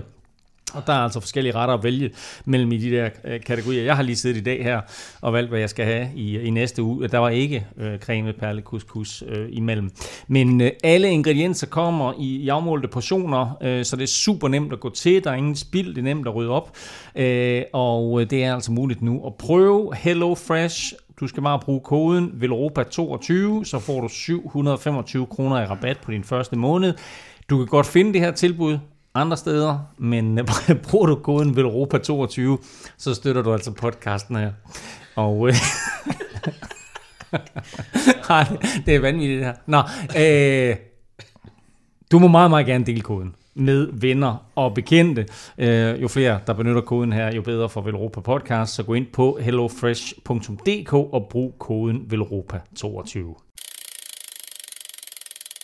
I dag er 23. marts, og det vil sige, at der er præcis 100 dage til Tour de France-starten i Danmark, og det blev markeret hele dagen med en tur nærmest baglæns gennem ruten, hvor ministre, borgmestre, andre notabiliteter og ikke mindst turboss Christian Prydom var rundt i Danmark. Det hele sluttede på Rådhuspladsen, hvor jeg spurgte ham, hvordan et land så langt væk fra Frankrig fik en turstart. Why Denmark? Because there is a political will. And the political will exists for I don't know, has been existing for I don't know uh, 15 years uh, because uh, there are bicycles everywhere because you have more, bicycles than inhabitants because the TV share I was uh, uh, I'm a former TV journalist 60% of people watching the tour in Denmark is just huge. It, it's 38, 39, 39.4 precisely in France last year. It was 60.4 in Denmark, so that's just enormous. Because you have, uh, because there is this link of friendship between Denmark and France, and many French people don't know the father or the prince was French. There, there are many, many, many things, and because you are an example for uh, all these bicycles, we want to strengthen the link between the champions and the bicycle on the daily use. Uh, eh, le, le, tour it's not only a, a, sports competition. It's how you live in your everyday life. And, and you are an example for us of course because in every and any study Copenhagen is gold medal yellow jersey already yellow jersey. So that's very important for us to, sh- to show the people it's more than a race and, and, and this uh, motto, uh, uh, the, the, the, best cycling city in the world meets the greatest cycling race in the world, was very important for us. So many, many reasons and passion and cycling and the Great Belt Bridge because you don't have steep climbs, but you have the wind. And the wind can do marvelous things in the, in the pack with them. I'm looking forward to seeing the pack with, I don't know, eight, seven, ten different parts on stage two uh, in, um, in. What happened between uh, the first time that Denmark applied and until we finally got the Tour de France Grand Depart? Uh, when, when I arrived uh, uh, in the tour organization 18 years ago, people talked to us about Herning, and Herning was the start of, of uh, the Giro a few years later. After you got the Road World Championships in 2011, I was there. I saw Mark Cavendish, uh, world champion. I saw Arnaud Demar with the under 23, and was so impressed by all these people in the streets with their bikes. It was just unbelievable for a Frenchman. So uh, we begin to, to, think about it, and, and uh, I think three times, two times with me, but the, the, Lars Locker Rasmussen came to the tour. He was the prime minister at that time. Frank Jensen, uh, uh, Sophie. Sophie came as the president of the region. Uh, and, and, she came to the Champs-Élysées, I believe, in 2011 with uh, Team Runkebu. And, and, and, and, she rode at that time uh, 1,200 kilometers uh, from Denmark to, to, to, Paris. So that was very impressive for me. So uh, you had the, we have the Minister of, of uh, for Business who came twice to Liège-Bastogne-Liège. As soon we had a race, as soon we organized a race, there was somebody from the Danish government. That, that was just unbelievable. Lars Løkke Rasmussen came to in 2017 to, in 2017 to, to the tour with Emmanuel Macron. Uh, the, on, the one and only uh, trip with the president, French president I made was here. so uh, there was many many reasons for us to be to be here, and and when I see all these children, all these people, the, the, the uh, in Roskilde or in Nyborg, the, the, the, bikes painted yellow for the tour, painted green, painted polka dots, just impressive. Uh, in the school this morning, uh, this afternoon. I'm thrilled. Christian, in the, Impressed by the Great Bed Bridge, and thrilled by, by the people and the pupils in the school. Det var i det hele taget øh, enslydende fra næsten alle, jeg talte med i dag, at det er Storebæltsbroen, de fleste glæder sig til at se, og, øh, og hvad der kommer til at ske der. Øh, festivitasen fortsatte inde på Københavns Rådhus, hvor der var både taler og anekdoter, og en øh, dansktalende om, der sagde både endelig og mange tak. Øh, der var rådhuspandekager, og øh, blandt de fremmødte var selvfølgelig Jørgen Let, der glæder sig over, at turen nu kommer til Danmark. Det er da vildt. Det er da noget, der er gået i opfyldelse. Altså, der har været meget tvivl undervejs, men øh, til sidste, det, sidste, det sidste løb om at, at få det arrangeret, det har været lykkeligt og fyldt med begejstring og fyldt med entusiasme fra alle sider, inklusive også fra mig. Jeg synes det, i dag synes jeg, det er en rigtig god idé at, at gøre det. Det har jeg ikke syntes hele tiden, men nu, nu synes jeg det virkelig, og glæder mig meget til det selv. Du har dækket Tour de France i nærmest en hel generation eller to. Ja. Har du nogensinde forestillet dig, at Tour de France skulle komme til Danmark? Nej, jeg har hørt om det nogle gange, men det var en, en, en fantasi, synes jeg. Men øh, jeg havde ikke forestillet mig det, det er rigtigt, men med den sidste bølge her af interesse og entusiasme fra både politikere og øh, organisationer, der er fornemmet, at der, nu er den hjemme, nu, nu vil det faktisk komme til Danmark. Og specielt med øh, Tour de France's egen øh, begejstring for at arbejde sammen med de danske myndigheder og de danske medier, der kan jeg mærke, at den, at den, at den, den, den tænder. Og den er god nok. Så jeg er glad for det. Jeg er rigtig glad for det. Jeg synes også, det er en flot rute, der er lavet, så det skal nok blive godt cykelløb også. Og hvad glæder du dig allermest til?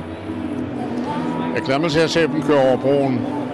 Men selvfølgelig vil jeg gerne se den enkelte start, der finder sted. Det bliver godt. Men jeg synes, det er, det er en rute, der er lavet virkelig for at vise noget af det smukkeste af Danmark. Høve, Stræde og så videre. Og Vejle, det bliver jo fantastisk godt. Det gør, jeg glæder mig meget til det. Og så kan du også glæde dig til i eftermiddag, for der skal du selv hyldes ja. på den franske ambassade. Ja. ja, jeg får jo den her meget sjældne eller flotte udmærkelse, som er, at jeg skal være ridder af den orden, der hedder Ar Elettre, sige, øh, bogstaver og kunst. Og det glæder mig til. Den er ikke så mange, der får. Det er en betydelig orden, som gives til skribenter og folk, der har gjort noget for Frankrig, og, og det er sådan en, det er den franske kulturminister, der uddeler den og vælger, og den bliver overragt mig af Christian Prudhomme, og det synes jeg er skønt. Og så har jeg inviteret nogle af mine venner til at komme derind, min familie og så videre. Ikke? Det, er jo, det er jo noget, jeg er selvfølgelig glad for. Man er altid glad for at blive værdsat for det, man har lavet. Så det er jeg glad for. Fra 100 dage til turstart, og Jørgen Let, der i aften bliver hyldet på den franske ambassade, så lad os hoppe til Katalonien rundt, som øh, jo gik i gang mandag, og hvor der altså inden i dag var kørt to etaper. Vi har været forbi øh, tredje etape, men øh, første etape var øh, i øh, mandags, og det var sådan øh, øh, en op ad bakkespurt, som Michael Matthews vandt foran Son- Sonny Colbrelli, men så skal jeg da ellers lov for, at der kom drama for alle pengene, fordi efter rytterne kom i mål, der faldt Sonny Colbrelli om. Ja, det var lige før man fik sådan et, øh, et Christian Eriksen-moment, havde han sagt, øh, hvor han, øh, han må have hjertemassage og, og falder simpelthen bevidstløs om, efter han er kommet, kommet ind over målstregen og bliver kørt på hospitalet. Heldigvis så kom meldingerne sådan relativt hurtigt, at, øh, at, at han var selvfølgelig ved bevidsthed, han var efter omstændighederne okay, og, og senere, jeg tror det var dagen efter, kom der, at øh, de har lavet en masse test omkring hjertet og sådan noget, der er ikke noget, der tyder på, at han har, mm. har taget sådan en skade som sådan. Øhm, han var han, han meldte jo afbud til Milano Sanremo, øh, var vi inde på i forhold til, kan jeg huske, der gav stjerner til Mohoric og sådan noget, netop fordi øh, Colbrelli var ude. Han var også et rigtig godt kort der. Øhm, så måske kan det jo bare have været noget overanstrengelse, det kan vi håbe på i forhold til, at han kommet for tidlig i gang. Ikke? Jo, jo, altså han havde bronkitis øh, der, ikke? Og, og der er nogle gange noget, altså øh, med, med specielt når man kommer tilbage efter noget sygdom, mm. øh, og man presser kroppen til, til det yderste, at, at der godt kan ske nogle, nogle lidt mærkelige ting. Mm. Altså det er bare, når man er helt ude på, på kanten af, af hvad øh, fysikken kan klare, øh, så, øh, så sker der nogle gange nogle, nogle, nogle, nogle lidt mærkelige ting, men... Øh, virkelig dejligt at høre. Han, øh, Rigtig gode nyheder øh, fra hospitalet omkring Sonny Colbrelli, og nu vil se, øh, hvornår han er tilbage på cyklen igen. Øh, på det rent sportslige plan, øh, der var det Michael Matthews' sejr nummer 38, og Kim hans første i halvandet år. Ja, der har været lidt stille om ham. Uh, han har også været ude og skifte lidt hold og sådan noget, og, og har, hvad kan man sige, haft sådan lidt en, hvor man, en, en, det rute kan man jo godt sige resultatmæssigt, det rute, hvor man har tænkt lidt om, om han nogensinde kommer, kommer tilbage igen. Til gengæld, uh, så kan man sige, at, uh, at hvis man ser historisk på den sejr, han har nu, så skriver han sig lige pludselig ind i et uh, meget fornemt selskab. Hvis man tager de 10 største etabeløb i verden, så er der faktisk kun én øh, aktiv rytter, der har vundet etaper i alle 10. Hvem er det? Det er quiz. Er det Nairo Quintana. Jeg har simpelthen øh, nappet en. Og så ligger de nu... Altså når du siger fem. Et etabeløb, de 10 største etabeløb, mm-hmm. altså vinde etape i hver? Ja. Okay. Og de øh, på, på anden plads, eller del anden plads der, med der 8. Quintana er den eneste, der har vundet en etape i dem alle sammen? Ja. Wow. Ja, det er vildt nok. Det var en god quiz, hvis du havde haft den. Ja, det må jeg sige. Men Valverde, Matthews, Sagan og Roglic og Thomas de Gent, de ligger faktisk med 8. Det og det, det, det er også en, ja. Og så kommer, hvad er vi oppe på 7, det er jo altså Cavendish. Cavendish? Cavendish. Cavendish. Cavendish. Ja. Eller Cavendish, og uh, Viviani, Joni Tagire, Rowan Dennis og Simon Yates. Wow. Så. Ja, det er faktisk lidt sjovt at høre nogle af de navne. Ja, og sjove navne. Fed lille fact. Ja, ja nå. Øh, lad os hoppe til anden etape. Øh, den blev heldigvis ikke lige så dramatisk. Altså, ah, altså bortset fra, øh, hvis man hedder Mathias Gjelmose, fordi øh, danskeren, han tog sig nærmest sådan et remkostyrt ud over, som du kaldte det tidligere, Stefan, reglingen, mm. men øh, han slap heldigvis uskat fra, fra det her uheld. Ja, altså, der, der, man kan jo se, at de kommer ned, og så sådan en højre sving, øh, og så ser det ud, som om han bliver presset ud af, øh, hvem var det, det var? Var det... Øh, uh, Soler. Max Soler, tror ja, jeg. Der, det er ham, der sidder deroppe. Der, der i hvert fald sidder lige der omkring, og, og måske ham, der i virkeligheden laver fejlen, men Mathias Kjellmus, han ryger ud over der, øh, og altså kommer og kravler jo op igen. Det så ud, som om det var forholdsvis langt ned, faktisk. Ja. Øh, det, så, det så ret voldsomt ud, altså det drop, der var der. Ja, Altså selvfølgelig ikke lige så slemt som, som med Remco i, i Lombardiet rundt, øh, men, men altså der var langt ned, og vi har siddet og spekuleret i, om han, om han faktisk lander blødt i nogle træer eller et eller andet. Øh, ja, for det, hvor han står med cyklen det. Øh, nede og, og skal have cyklen ja, op igen, det er jo det er hård jord, ser det ud til. Hvis han, hvis han bare ryger sådan direkte ned der, så slår han sig altså ikke ja. øh, kun det, han, han slår ja, sig der. Vi skal, jeg skal lige have meldingen fra ham, øh, så, øh, så, så, så, så kan vi lige... så ja, vi lige altså, det, og, og vi har prøvet på at få fat i ham. Uh, ja, jeg prøver at skrive til ham her, ja. men øh, han, han, han er jo i gang med at køre cykelløb, øh, og, og de, er, de har som oftest ret travlt, så det, ofte så vender de først tilbage sådan ret sent, øh, når man skriver til dem. Øh, men men det, altså, når han kommer op igen, så kan man jo se, hvilken fighter han egentlig er. Ikke? Iskold, øh, så han skal have en ny cykel, og, og der står nogen og, og vil hjælpe ham og tage imod ham, og han er bare sådan, ja, det er fint, det er fint, det er fint, jeg skal bare ned og have en ny cykel, jeg har det fint. Og, sådan. Ja. og så, plus, øh, plus, at han tager sin egen cykel med op ned for det hul der, ja, skal og det er det med. første, ja, ja. vi lige giver cyklen til nogen, ja. der står, her, tag lige den cykel her. Det er jo sådan noget, som man har, enhver cykelrytter har jo det der med, at sådan, man tjekker lige, om cyklen er okay, før man tjekker sig selv. Mm. Altså, det er, det er nummer et. Øh, men, det kunne også have været bladret, hvis han bare havde taget computeren af, nede i, nede, nede, og så kommet op med den, sæt den på en ny cykel. Ja, den anden står dernede. Det kan jeg selv finde ud af. Ja. Men altså, vildt vild sej, og, og ender også også med at, at holde sig til at blive tiger på etappen, som også er, er ja, lidt sjovt. Og køre sidevindskørsel øh, undervejs ja, og alt ja, muligt. Ja, ja. Men han er for Amager han er fremme. Ja, han, er, han er virkelig sej, Mathias Gjelmose, og øh, bare lige øh, en, en lille reference til, til øh, Rådhuset i dag, så øh, var Dennis Ritter og Rolf Sørensen på scenen, og øh, Dennis øh, spørger øh, Rolf til, til de danske ryttere, og Rolf begynder selvfølgelig at snakke om Mads P. og Søren Krav og Magnus Kort og Valgren og Jakob Fuglsang, og så nævner han Mathias Gjelmose også, og siger, prøv at høre, der er ikke så mange måske nu, der kender Mathias Gjelmose, men det kommer I til. Øh, og det er altså der, vi er med, med Mathias, og den her etape her er kæmpe styrt, og så bliver han alligevel 10'er på etappen, siger alt om, øh, om den fightervilje, han har. Øh, tredje etape, øh, som altså blev kørt i dag, blev vundet af Ben O'Connor, øh, der dermed også tager føretrøjen i løbet. Han fører med 10 sekunder til Juan Ayuso og yderligere 2 sekunder til Nairo Quintana. Øh, Mathias Gjelmose tabte lidt tid i dag. Han ligger samlet nummer 21 med 28 sekunder op til den førende Australier.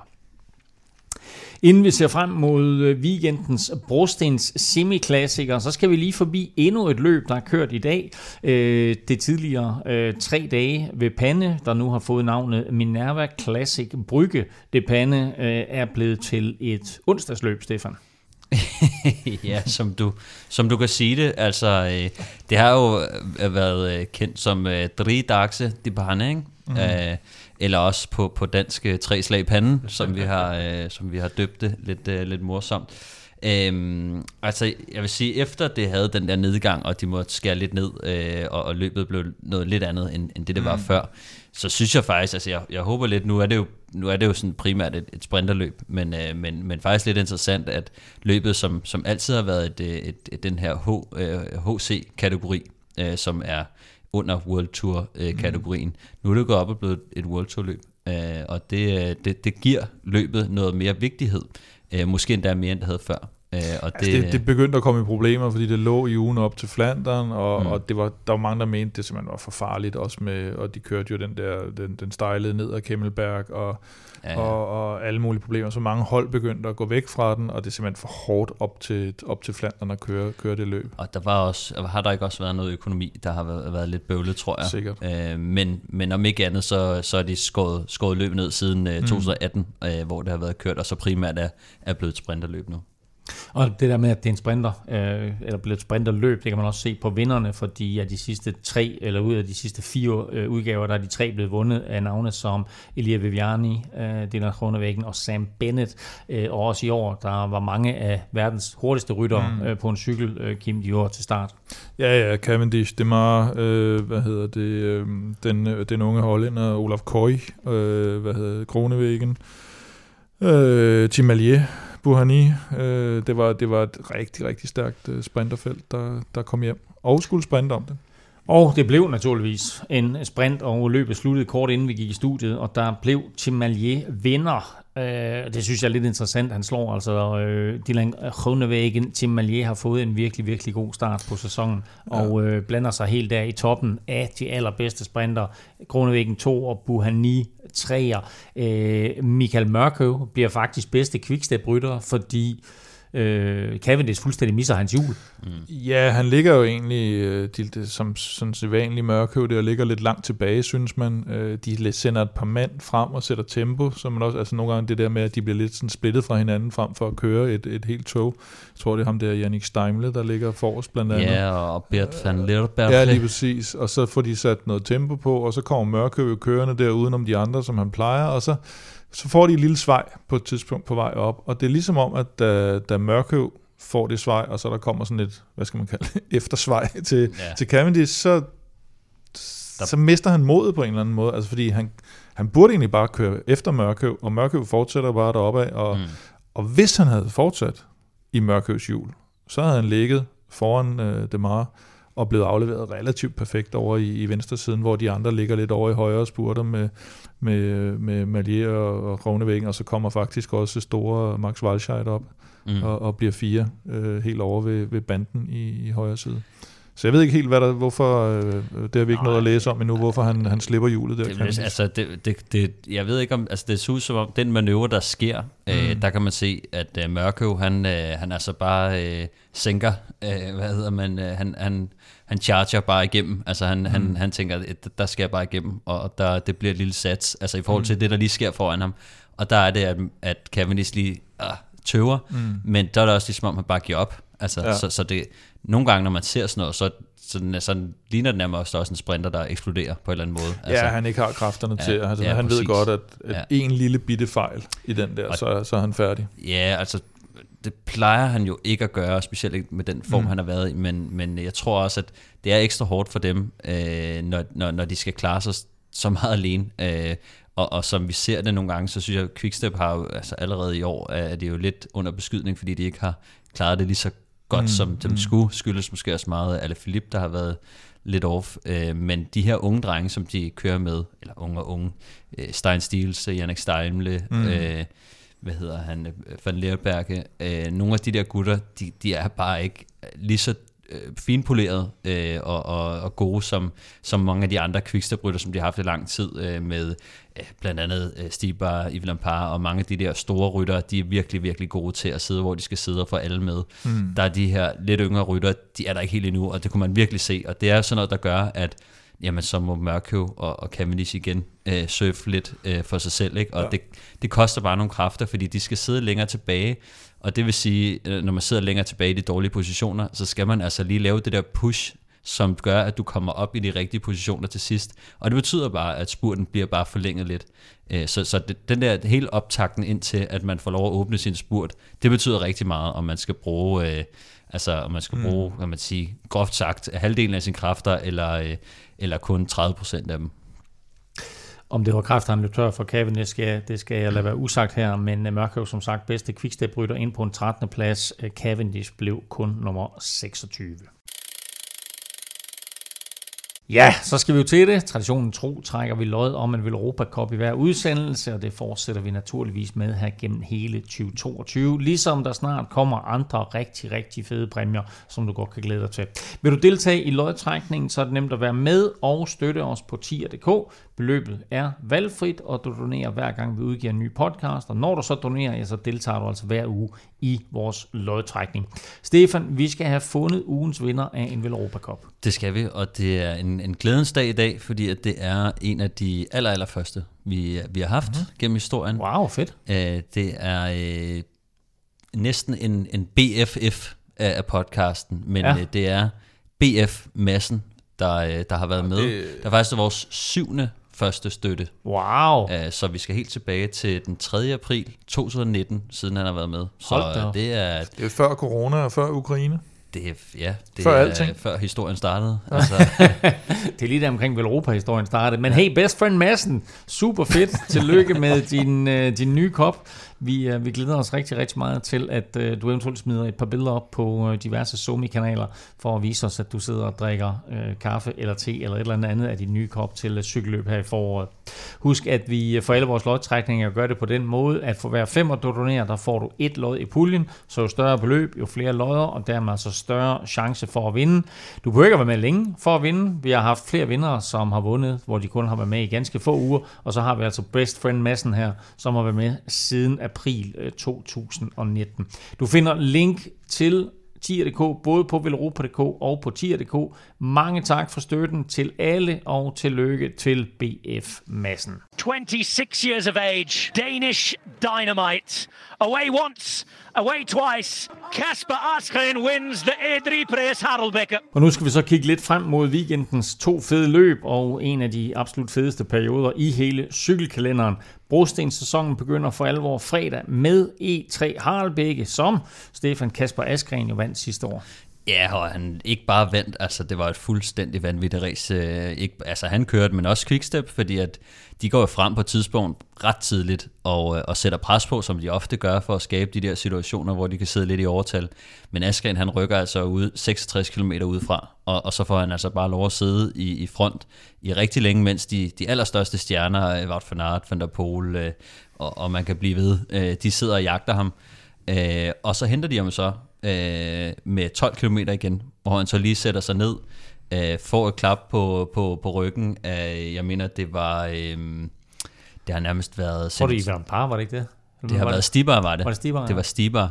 Jeg får lige et klap på ryggen. Godt klaret, min ven. Øh, nu skal jeg nok tage over. Ah. Så øh, med 5 km igen, der laver han jo det her fede angreb, hvor at... Øh, hvor Han han, han angriber, kører højere om den der hælde der, hvor de andre lige kigger over, kan ikke hoppe på hjul med det samme, og så, og så sidder de og fumler lidt med det, og, og Askren kører afsted. Det var altså noget af, af, af en kraftpræstation at, at sidde i front øh, af, løbet så længe. Øh, altså det var jo nærmest, øh, det var nærmest øh, til 66 km ude, så han kørte øh, 60 km alene. Ikke? Øh, det, var, det var helt vanvittigt. Enormt flot sejr øh, af Kasper Askren. Kim E3 øh, har efterhånden skiftet navn et par gange, men øh, øh, udover Askren, så er der faktisk også et lidt andet dansk islet nu. Ja, de fik jo øh, Bing Bank, som vi kender fra Bing Bank Tour, ind over som, øh, som sponsor for, øh, for løbet. Og så gik Saxo Bank ind over overtog Bing Bank. Så dermed så hedder det jo så E3 Classic. Saxo Bank Classic. E3 Saxo Bank Ja, Classic. Hedder det stadigvæk Harlebæk? Det kan jeg simpelthen ikke engang huske. Nej, jeg tror ikke, Nej, det, nej, det gør det ikke. E3 Nej. Saxo Bank Classic. Ja. Normalt kalder vi det bare E3 Harlebæk. Det havde ellers været sjovt med Bing Bank, Saxo Bank. Bing Et eller andet. Bank, Saxo Bank, Tinkoff meget Bank. Ligesom Tinkoff Bank og Tinkoff Saxo Bank er Bank. vist ja, ikke ja. så meget værd på børsen mere. Det Nå, er en anden sag. okay, og det, det, var, det var smart til det. Okay, så, så, Så- så det er det. Ja, ja, Saxo Bank ejer nu Bing Bank, og Det er dermed det. så har de altså også overtaget navnesponsoratet og kører cykelløbet videre i øvrigt.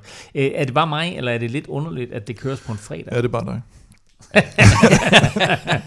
Nå, men har det alt, det, jeg synes det ikke, det er Nej, ikke det er, der er jo blevet byttet lidt rundt på de her. Nu, nu var vi inde på lidt, at øh, tre dage ved panden blev kørt som i ugen op til Flandern rundt. Øh, nu har vi så, øh, og hvad hedder det, Gen Wevelgem, som køres på søndag, lå typisk mellem Flandern rundt og Paris-Roubaix lå om onsdagen der, og så følte den jo, at den var sådan lidt overset, fordi den blev sådan en mellem, mellemvare, og så blev den flyttet til en weekend i stedet for, og så har vi Dvarstor-flanderen, der ligger inden flanderen rundt, fordi det er lidt mere spiseligt øh, i forhold til det, så der er blevet byttet lidt rundt på, og E3 har ligget tidligere, og nu ligger det så som sådan en, en lidt super weekend, øh, super optagsweekend der, øh, inden, øh, inden det går så løs. Men normalt flanderen og Roubaix, men på grund af det, hvad det, det franske præsidentvalg, der har udskudt, øh, hvad hedder den, Roubaix, øh, så de har byttet om på den og, og Amstel. Så det kort svar er ja, så det kort det svar var dig. er, ja, det var dig. Men fredag, øh, det, så er der fest, ikke? og der er øl og sådan noget, tænker jeg. Så, så, Det så er, prøv, at- det er perfekt. Ja. Jeg, jeg tænker, vi skal se det sammen og drikke noget øl. ja, vi skal snart, Ja, øh, det er ikke det? vi snart derned og Nå, se det. øh, du får lov til at fortsætte, Kim, Ja, det fordi det er jo øh, lidt sådan et slags mini-Flandern. Og i og med, at du er den store Flandern-ekspert, så synes jeg, du skal sætte på på, hvad det her løb det egentlig drejer sig om. Ja, altså man kan sige, jo, og det er netop lige præcis det her mini og det er fordi, det, det, det er jo selvfølgelig ikke lige så langt, det er de her godt 200 km, og, øh, men så har det jo mange af de her stigninger, man kender fra, typisk fra Flandern rundt. Øh, hvis man har været nede og cykle i området, så kender man det jo egentlig bare som, altså det, det ligger simpelthen inde i den her lille rundstrækning om, øh, om typisk om Odenarte, eller mellem Odenarte og Geretsbergen. Men, øh, men vi har jo de her Kanarieberg, Kreuzberg, Knokteberg, Kortekær, Teinberg, som man typisk kendt for, Mm. for Tom Bonen, der altid angreb ude i højre siden på den, ude i, i cementstykket derude, Eichenberg. Og så kører de i, i Flandern rundt, kan de fleste nok huske, der kører man tre gange Kvartemont, eller nej, hvad er det? Tre gange Kvartemont kører man, og så kører man to gange Kvartemont Paderberg i finalen. Mm. Og her der kører man så Paderberg Kvartemont i finalen, så man laver den lige, lige Twist omvendt. den lige lidt. Twist den lige lidt. og så har du den sidste, min absolute favorit, Karnemælk Bækstrat. ja. den, den, Ker- Ja. øh, er det direkte oversat, ikke? Så der flyder altså bare gylden kernemælk ned i, i den bæk der. Og, øh, og den er, jeg tror, det er, det er den sidste stigning faktisk i, i finalen, og så ind mod, øh, mod øh, Harelbeke. Spændende at se, om det bliver afgjort på Karnemalk Bæk Strat. Øh, Askren vandt sidste år, som sagt. Øh, Stefan, hvis han ikke skal vinde igen, øh, og det er jo meget tvivlsomt, om der er nogen, der kan fravriste ham mm. øh, et titelforsvar der. Men hvis nu han ikke skulle vinde igen, hvem, hvem skulle så drille ham? Ja, altså, jeg synes, at uh, Quickstep, de, de skal frem i bussen nu. Jeg kan godt forestille mig, at de i hvert fald uh, de, de bliver pisket lidt frem, og han, han får jo i hvert fald nu, de ikke, uh, vi har ikke den endelige startliste endnu, men hvad hedder det, Davide Ballerini, som også kom dem lidt til undsætning sidste år, kommer med øh, Florian Senechal, som også var den eneste, der var med henover. Øh, Altså nu spurgte du om, hvem der skulle slå ham, ikke hvem der skulle hjælpe ham. Nej, øh, jamen, det er også rigtigt, det er også rigtigt. Men Så altså, det jeg vil bare lige sige, at han har også nogle holdkammerater, der er også ret dygtige. Ja. Øh, hvad hedder det? Senechal, som øh, var den eneste, der var med over fra favoritgruppen i Milano Sanremo, virker også til at være godt kørende. Stibar er selvfølgelig også med. Øhm, men ellers så synes jeg faktisk, jeg glæder mig rigtig meget til Wout van Aert, øh, skal man selvfølgelig nævne. Og jeg glæder mig lidt til at se den der one-two punch igen med Tish Benoit og øh, Wout van Aert. Øh, Tish Benoit, øh, altså Er var han blevet klar, eller? Øh, ja, så nu, det er et spørgsmål. Ja, ja. Altså, øh, men men øh, man, vi kan jo nå at få øh, en masse afbud, og mm. nogen, der kommer tilbage fra, fra skader. Altså og til betragtning, at vi så sad og lavede en optag til Milano Sanremo i onsdags, og fra vi lavede den onsdag Til til, lørdag. til den Ja, bekørte det var lørdag, også helt vildt mange, der var der var der altså øh, 10-12 afbud, og 10-12 andre rytter, der kom ind, jo blandt andet Mads P. jo lige pludselig, og så videre, og Mathieu van der Poel. Så alt kan ske.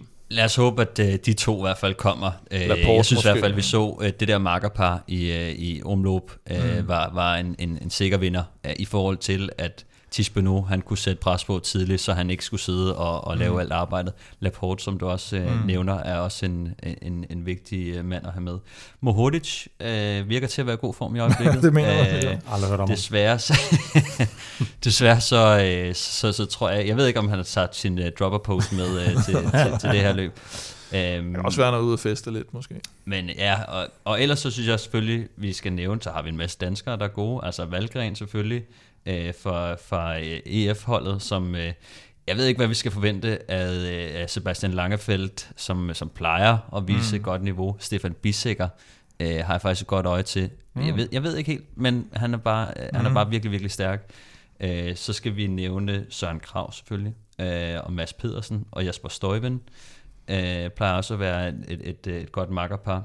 Um, og ja, altså sådan, det, man, kunne, man kunne nævne mange, øh, men øh, Anthony Toshi, Ja, jeg også synes jeg også, jeg vil Også nævne, øh, fordi at Sagan kommer selvfølgelig også, og, og som de har meldt ud, at de, de kørte for Sagan i, i Milan Sanremo, mm. øh, der håber jeg lidt, at nu kan man sige, at han fik mekaniske problemer osv., men jeg kunne godt tænke mig at se Toshi øh, køre lidt øh, med i aggressivt, og ikke tænke så meget på, på Sagan.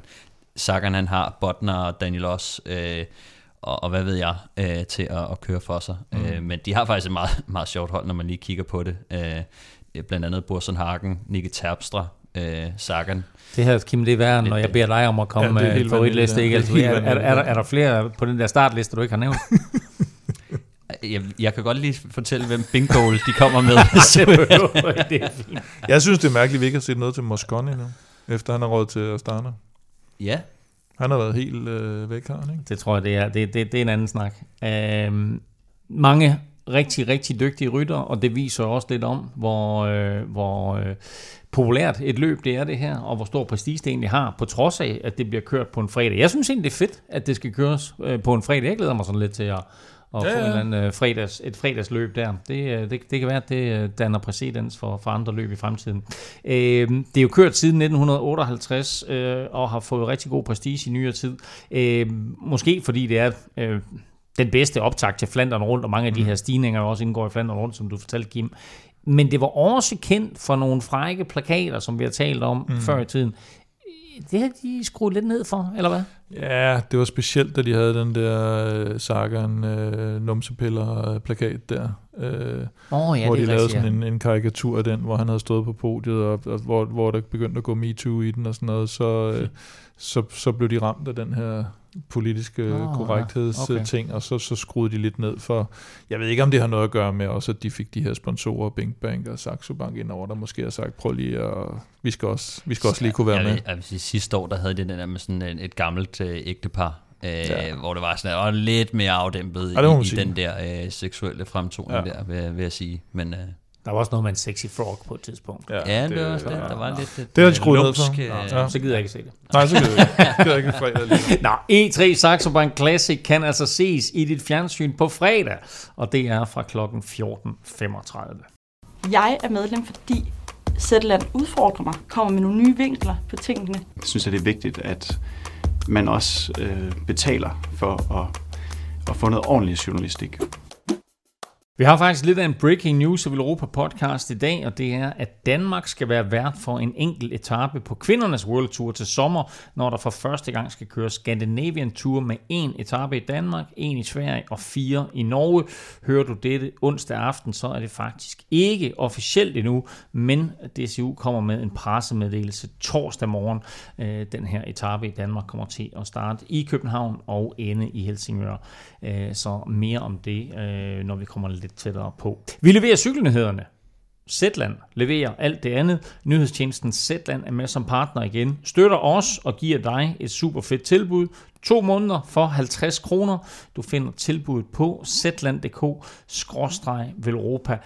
Var du en af dem, der ikke kom med på Zetland-vognen sidste år, så er det et helt perfekt tidspunkt nu. Der er nemlig nyheder og masser af dem serveret i dine øregange hver dag, som du kan lytte til på cyklen, eller på gåturen, i bussen, toget eller metroen, eller når du forårsgør, forårs rengør øh, raceren. Øh, Kim, der er noget at give sig i kast med Hvorfor spørger du mig om, når Ja, du nævner det- mig og, og raceren i samme... Øh, Det er din racer trænger til at blive Ja, forårsrengjort, den. og det har den gjort i fire år. Den står i bulterrummet. Øh, nej, men øh, som nogen jo ved, så var jeg jo i, i Sydfrankrig i sidste uge, og øh, tog jo faktisk øh, et tog derned, fordi at vi har lanceret, i forbindelse med mit arbejde, har vi lanceret sådan noget øh, grøn omstilling, og man skal ikke flyve, man skal tage toget for at spare miljøet. Og det er lidt af en, øh, det er lidt af en tur, lad os sige det sådan. Og øh, derfor så, øh, så hørte jeg nogle rygter dernede om, at nu vil der blive lavet et nattog mellem Stockholm og Paris, og så tænker jeg, det er fedt, fordi det gør det da meget nemmere, og så bare TGV-tog ned til Sydfrankrig. Og så skulle jeg nemlig ind og se, hvor kan jeg læse noget om det? Og så finder jeg simpelthen en artikel på Zetland, som jeg så kan sidde og høre i mit tog om, øh, hvad for nogle planer der har været, og, Brilliant. og, og, og genindføre nattog, og mange har savnet det, og nogen havde været ude at demonstrere et eller andet sted, og så videre. Og det, og det er noget frygteligt noget. Altså det er mærkeligt, der ikke bare er sådan en, du ved, at hovedstederne er bundet sammen af et eller andet, eller sådan noget, men det er jo fordi, det er hver sit land, at der, mm. der ligesom er forskellige togsystemer og sådan noget, det er åbenbart svært. Så det, det glæder jeg mig til, hvis der, hvis der kommer lidt mere styr på. Jeg faldt over en artikel på uh, Zetland i morges, som jeg synes var lidt interessant, nemlig at uh, vi er i gang med at droppe alt, hvad der hedder russisk gas, mm. og gøre os klar til grøn omstilling. Uh, det eneste problem er, at det tager seks år at få en godkendelse til at lave en vindmølle. så det er ikke vindmøller, vi skal sætte på? jeg ved ikke det. Solceller det, det, det, det, kommer i hvert fald til at tage lidt tid, hvis det er sådan, at vi skal øh, droppe alt, alt gas og, og udelukkende sats på vindmøller. Prøv at høre, masser af fede nyheder og også et helt genialt nyhedsoverblik i det, de kalder helikopteren.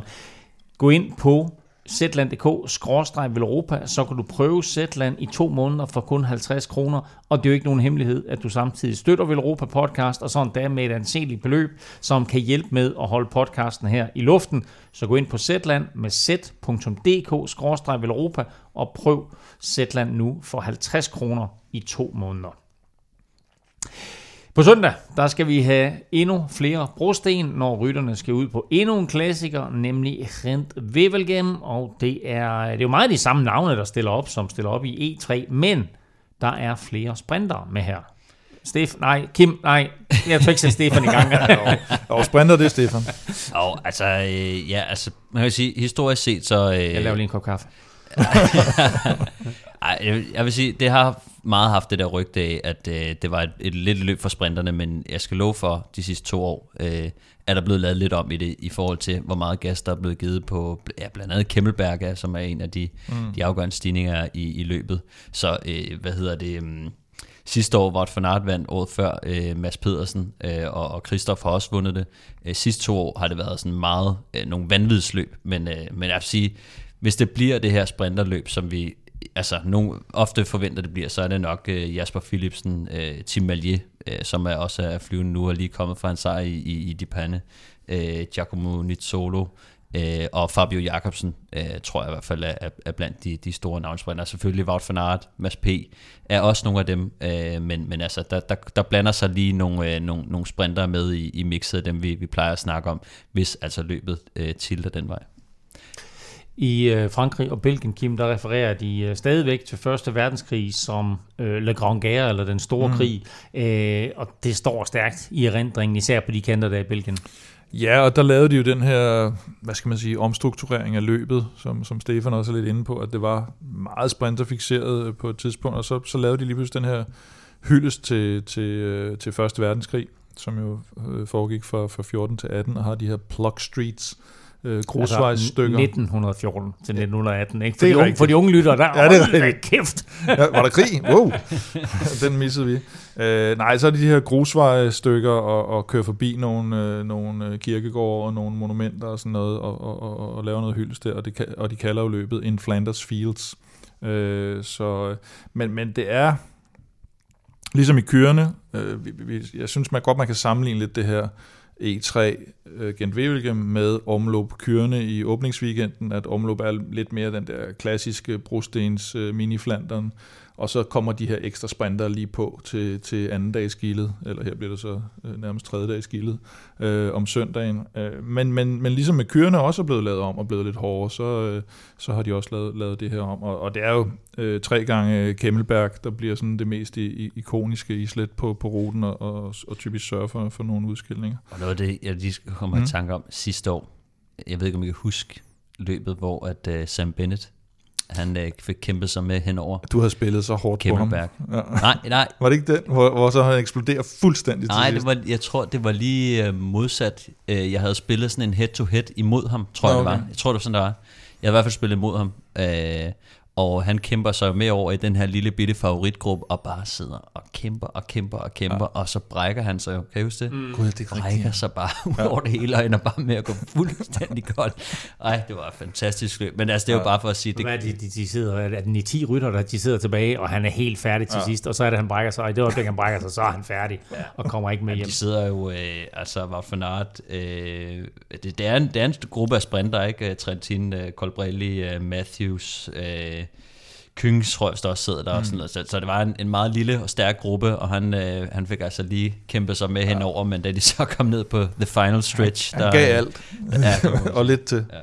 Lad os bare håbe, ikke nødvendigvis, at vi får opkast, men at øh, vi får endnu en øh, fed udgave af Rent Wevelgem, du kan se løbet i dit fjernsyn, eller en eller anden form for andet device på søndag, og det er fra klokken 14.30. Nu skal vi til det allervigtigste i dag.